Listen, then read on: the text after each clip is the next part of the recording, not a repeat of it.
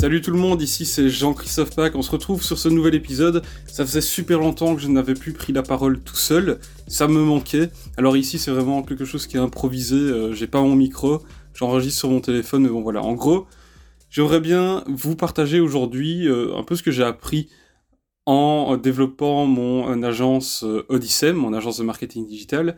Donc en gros, je vous ai déjà expliqué sur le podcast pour ceux qui euh, suivent depuis le début, en tout cas qui ont écouté euh, les premiers épisodes. En gros, on, teste, on a testé plein de choses pour essayer de développer l'agence. Parce que nous, aujourd'hui, notre ambition, c'est vraiment de pouvoir euh, croître, pouvoir engager des gens, etc. Et on n'y est pas encore, mais on s'en rapproche. Et donc, on a testé plein de choses. Au tout départ, comme j'avais déjà expliqué, en gros, moi et mon associé, on n'est pas des euh, excellents vendeurs, on est des gens un peu renfermés sur nous-mêmes, et donc on n'avait pas envie d'aller rencontrer des gens, on n'avait pas envie d'aller se vendre en gros, ça nous faisait très très très peur. Donc, ce qui était bien, c'est qu'on s'était constitué un petit réseau qui nous apportait euh, des clients, en tout cas des, prospects, on arrivait à euh, les convertir grâce à la confiance que les recommandations apportent, donc ça on a bien profité. Et à un moment, voilà, on ça s'est un peu éteint on profitait plus de ça et donc on stagnait. Et il a fallu qu'on trouve d'autres solutions pour développer du coup Odyssem. Et euh, c'est ça que j'aimerais bien vous partager aujourd'hui, un peu ce qu'on a testé et vous faire un, retour d'expérience sur eh bien qu'est-ce qui a fonctionné, pas fonctionné et sur quoi on se concentre aujourd'hui. Donc, je vous ai dit d'abord recommandation, puis ça s'est écrasé. Puis on s'est dit mais tiens, euh, on devrait tester de faire du contenu, puisque le content marketing, c'est quand même quelque chose qui est euh, ultra puissant aujourd'hui. Euh, comme on dit souvent, le contenu, c'est le roi aujourd'hui. Et donc, on a voulu se lancer là-dedans. On a commencé à faire du contenu, notamment sur LinkedIn, des articles de blog, le podcast, notamment qui n'était pas fait dans cet objectif-là initialement. Mais bon, voilà, il y avait le podcast aussi. Et, voilà, donc on a testé tout ça. En plus de ça, on, a, en faisant en parallèle du cold mailing, donc en gros, on envoyait des emails en masse à des personnes qui ne nous connaissaient pas. On payait un freelance pour aller nous créer une liste email à notre place et puis on écrivait les emails, on les envoyait avec un logiciel. Et autre chose aussi, c'est qu'on a testé de faire du cold calling où là on a un ami qui euh, est euh, vendeur, qui est commercial, qui nous avait un peu coaché là-dessus. Donc on avait commencé à faire du, cold calling. Donc on a testé ça aussi. Et puis ce qu'on a testé d'autre, que je me rappelle, c'est de faire forcément, bah, vu que les recommandations ça fonctionnait bien, c'était d'essayer d'en avoir plus. Voilà, on a testé tout ça. Et pour vous expliquer chaque point, donc d'abord le contenu. Le contenu, comme je le dis, c'est ultra intéressant.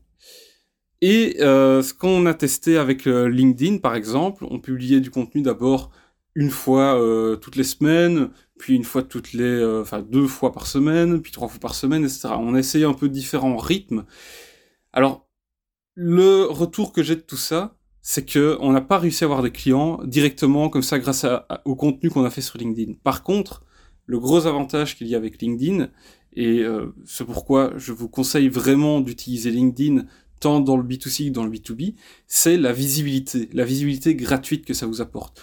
Vous pouvez avoir que 500 personnes dans votre euh, réseau et toucher plus de 1000, 2000, 4000, voire plus de personnes en faisant un post. J'ai encore eu le coup ici où j'ai fait un post qui a touché deux fois plus de personnes que ce qu'il y en a dans mon réseau. Donc voilà, ça c'est super intéressant pour faire de la visibilité et de la notoriété. Quand je croise des gens à un événement de networking, ou en tout cas une soirée organisée dans euh, dans ma ville et que je rencontre des gens, souvent ils me disent ah ben oui j'ai déjà vu euh, tes publications sur LinkedIn alors que je ne les connais pas ou alors très peu. Donc voilà, ça c'est vraiment top. Rien que pour ça, je trouve que faire du contenu sur LinkedIn a de l'importance. Ensuite, ce qu'on a fait, comme je vous l'ai dit, on a fait aussi des articles de blog. Les articles de blog, là, le but, c'était quoi? C'était de profiter du référencement naturel. Donc faire en sorte que notre site soit référencé dans Google pour des mots-clés qui correspondent à notre thématique et qui pourraient nous apporter donc des prospects, des clients. Ce qu'on avait fait, c'est qu'on a fait des articles sur la publicité Facebook, notamment un sur eh bien, le, fameux problème du compte publicitaire Facebook désactivé. Cet article nous a apporté énormément de trafic assez rapidement, on a eu pas mal de visibilité dessus. euh, parce qu'il y, il y avait du trafic ok, mais il n'y avait pas nécessairement beaucoup de concurrence, et quand on a analysé, il y avait moyen de créer un contenu qui était de meilleure qualité que nos concurrents. Et ça, c'est clé dans le SEO. Si vous voulez pouvoir dépasser des concurrents sur des mots-clés très intéressants pour vous, même s'ils sont quand même concurrentiels, la clé, c'est de pouvoir produire un contenu d'ultra haute qualité qui est vraiment meilleur que celui de vos concurrents. Et en faisant comme ça, si vous attendez un peu, il y a moyen de dépasser des concurrents, même s'ils étaient là depuis longtemps. En tout cas, c'est ce qu'on a eu, nous, avec plusieurs de nos articles. Et donc, en faisant ça, on a eu le trafic qui a commencé à augmenter petit à petit, et on a eu des personnes qui nous ont contactés en disant, bah, tiens, euh, voilà, j'ai ce problème avec mon compte Facebook, par exemple, ou un autre problème. En tout cas, à chaque fois, c'est pour des problèmes spécifiques liés à nos articles de blog. Et donc, comment ça se passe après ça? On a le contact avec cette personne, on fait un call, on parle de ce problème, et généralement, on va commencer par une toute petite collaboration sur le fait de régler ce problème spécifique. Et puis ça ouvre les portes en fait, ça ouvre les portes à une collaboration plus longue pour un projet plus important. Et euh, c'est comme ça que le SEO fonctionne pour nous actuellement. C'est vraiment des personnes qui tombent sur nos articles, qui parlent d'une situation bien particulière. On règle ce problème-là en premier lieu, et puis ensuite, si euh, le client le souhaite, en général, il est assez content de cette première collaboration, eh bien alors, on va continuer à bosser ensemble. Autre chose après, le podcast. Donc je disais le podcast, on l'a, on l'a utilisé aussi pour l'acquisition client, alors qu'au départ c'était pas du tout ça le but. Eh bien, euh, pour ceux qui l'ont remarqué, pour ceux en tout cas celles et ceux qui écoutent le podcast depuis longtemps, avant je faisais que des épisodes comme celui-ci, où je parlais tout seul. Puis j'ai commencé à switcher sur des, euh, des interviews. Et en fait, les interviews sont ultra, ultra intéressantes parce que ça permet de faire du networking accéléré où euh, vous rencontrez des personnes qui, au départ, peut-être que vous n'aurez pas réussi à avoir une discussion euh, aussi facilement avec. Tandis qu'ici, quand vous leur proposez une interview, vous proposez euh, de venir partager leur histoire, etc. sur un podcast, eh bien souvent ces personnes vont accepter parce que c'est toujours bien de venir, ça fait toujours plaisir en fait de venir parler de soi, de, ce qu'on a accompli, etc. Et donc j'ai souvent un taux d'acceptation qui est très élevé. Je pense que 8, 8 fois sur 10, j'ai un oui quand je fais une proposition d'interview jusqu'à maintenant. Et euh, ce qui est intéressant avec ça, c'est que, donc, comme je le dis, c'est un networking accéléré pendant une à deux heures, dans certains cas, vous allez pouvoir parler en fait avec euh, cette personne sur des points parfois, euh, des, sujets assez profonds, et ça va créer une relation très rapidement avec cette personne qui va vous faire plus confiance, et qui même si, en tout cas c'est ce qui m'arrive à moi, même si elle n'a jamais fait appel à vos services, elle va considérer que vous êtes ultra compétent dans ce que vous faites. Parce qu'elle vous, a elle vous apprécie, elle apprécie le moment que euh, vous avez passé ensemble, etc. Et donc, c'est comme ça que nous, on a eu euh, plusieurs fois des personnes que j'ai interviewées qui sont devenues clients ou alors qui nous ont euh, fait rencontrer des personnes de leur réseau qui sont devenues nos clients. Donc ça, c'est un autre élément qui est ultra intéressant, qui fait que le podcast, pour nous, est une source d'acquisition client et qui est très intéressante. Après, comme je le disais, on a testé le cold mailing. Donc là, on envoyait des emails en masse à des gens qui ne nous connaissaient pas. Au tout début, on a fait ça en avant le, premier confinement du, Covid, il me semble, et on, ça avait bien fonctionné. On avait des retours, des gens qui, qui répondaient, on avait eu des rendez-vous. Maintenant, le problème, c'est qu'on n'était pas bien, euh, bien, euh, comment dire, préparé à euh, accueillir ces prospects, à, à, les traiter en quelque sorte, parce que on a remarqué que ces prospects, vu que c'est vraiment une approche très froide, des personnes qui ne nous connaissent pas de base, a très souvent, lors du premier appel, ils étaient, bah, ils étaient froids. Ils étaient froids. Ils n'avaient pas nécessairement envie de parler de leurs problèmes quand on essaie de, de vraiment poser des questions sur bah, quels étaient leurs objectifs, c'était quoi leur situation peut-être problématique aujourd'hui, qu'est-ce qu'ils veulent régler, etc. Eh bien, c'était très difficile d'avoir des réponses, en tout cas concrètes et utiles. Et on remarquait qu'ils attendaient plus qu'on vienne leur présenter un peu ce qu'on fait pour voir si ça peut les intéresser. Et on n'avait pas du tout cette approche-là. Aujourd'hui, euh, on aborde ça différemment. Euh, c'est plutôt euh, quand on a un, rendez-vous avec un prospect froid, on va plutôt faire une approche où on vient présenter le menu du restaurant et on, voit si ça mord à un endroit, si le, si le prospect est intéressé à une partie de notre offre. Et sinon, bah voilà, tant pis. Mais voilà, c'est plutôt la manière qu'on utilise actuellement qui fait que peut-être que si on avait utilisé à ce moment-là, donc il y a un an, deux ans, on aurait pu avoir plus de résultats. Mais au final, vu la manière dont on traitait nos, les prospects au tout début, eh bien, euh, le cold mailing n'a pas bien fonctionné, en tout cas au niveau de la conversion. On avait des leads, mais on n'arrivait pas à les convertir. Euh, pour le cold calling, pareil. Là, ça prenait énormément de temps, il faut bien se le dire.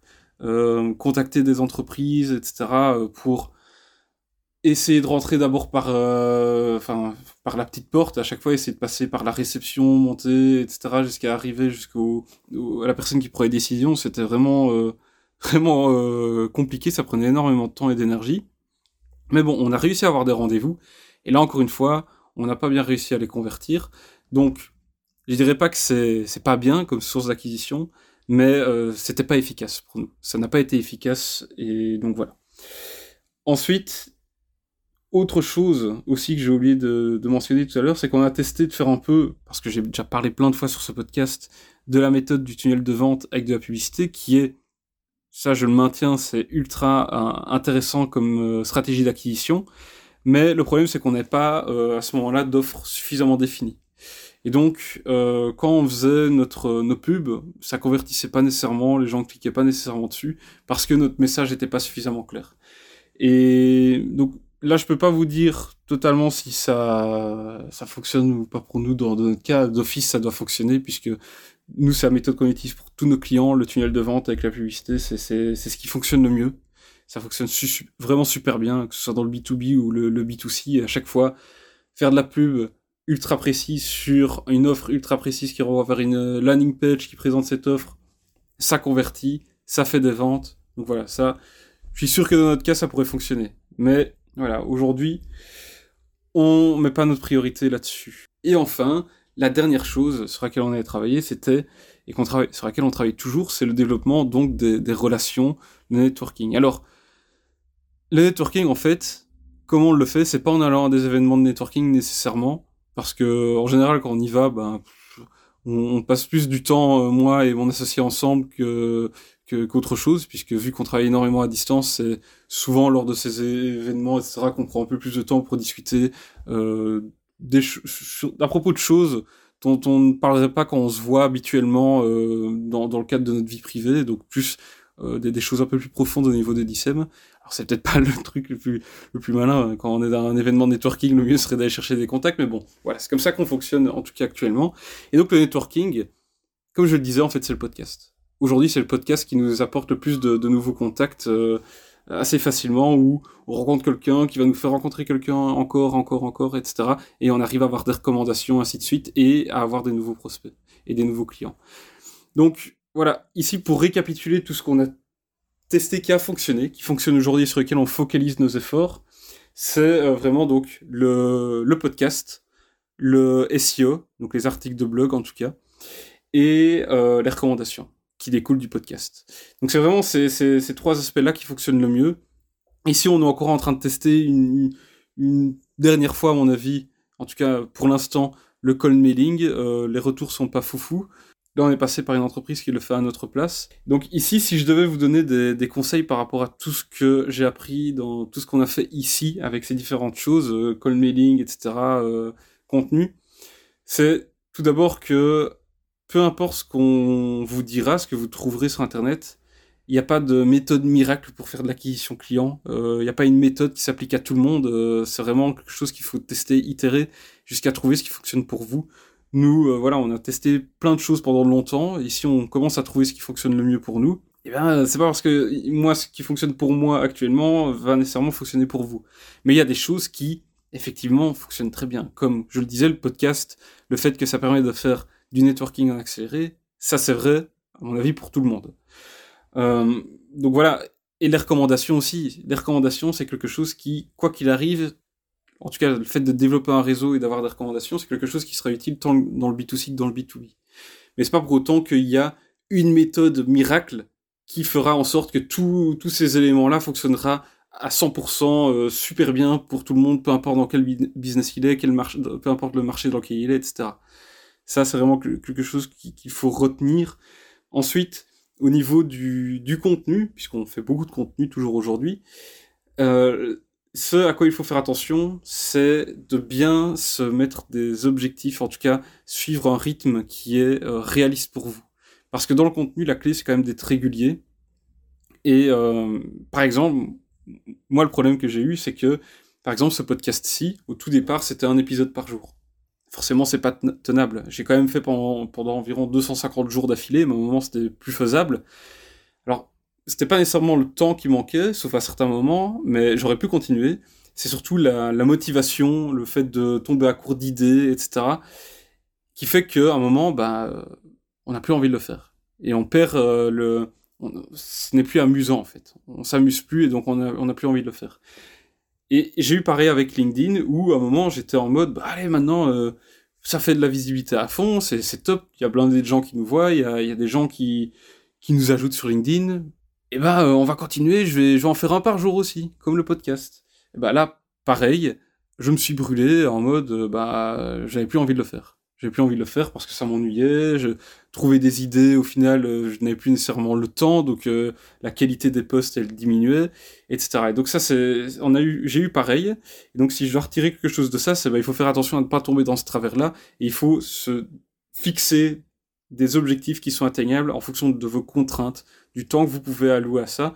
Et euh, la première chose à faire, c'est au moins vous dire, je publie quelque chose, je crée un contenu une fois par semaine, c'est l'idéal. C'est vraiment l'idéal. Et puis, si vous avez plus de temps, si vous voyez que ça fonctionne bien, vous pouvez, euh, vous pouvez accélérer. Mais faire toujours plus ne vous apportera pas toujours plus de résultats. Ça, il faut bien se le dire. Vaut mieux s'assurer d'avoir un bon rythme et de faire de la top qualité et là, c'est sûr que vos résultats pourront s'améliorer. Si vous améliorez toujours la qualité de ce que vous produisez, alors là, c'est parfait.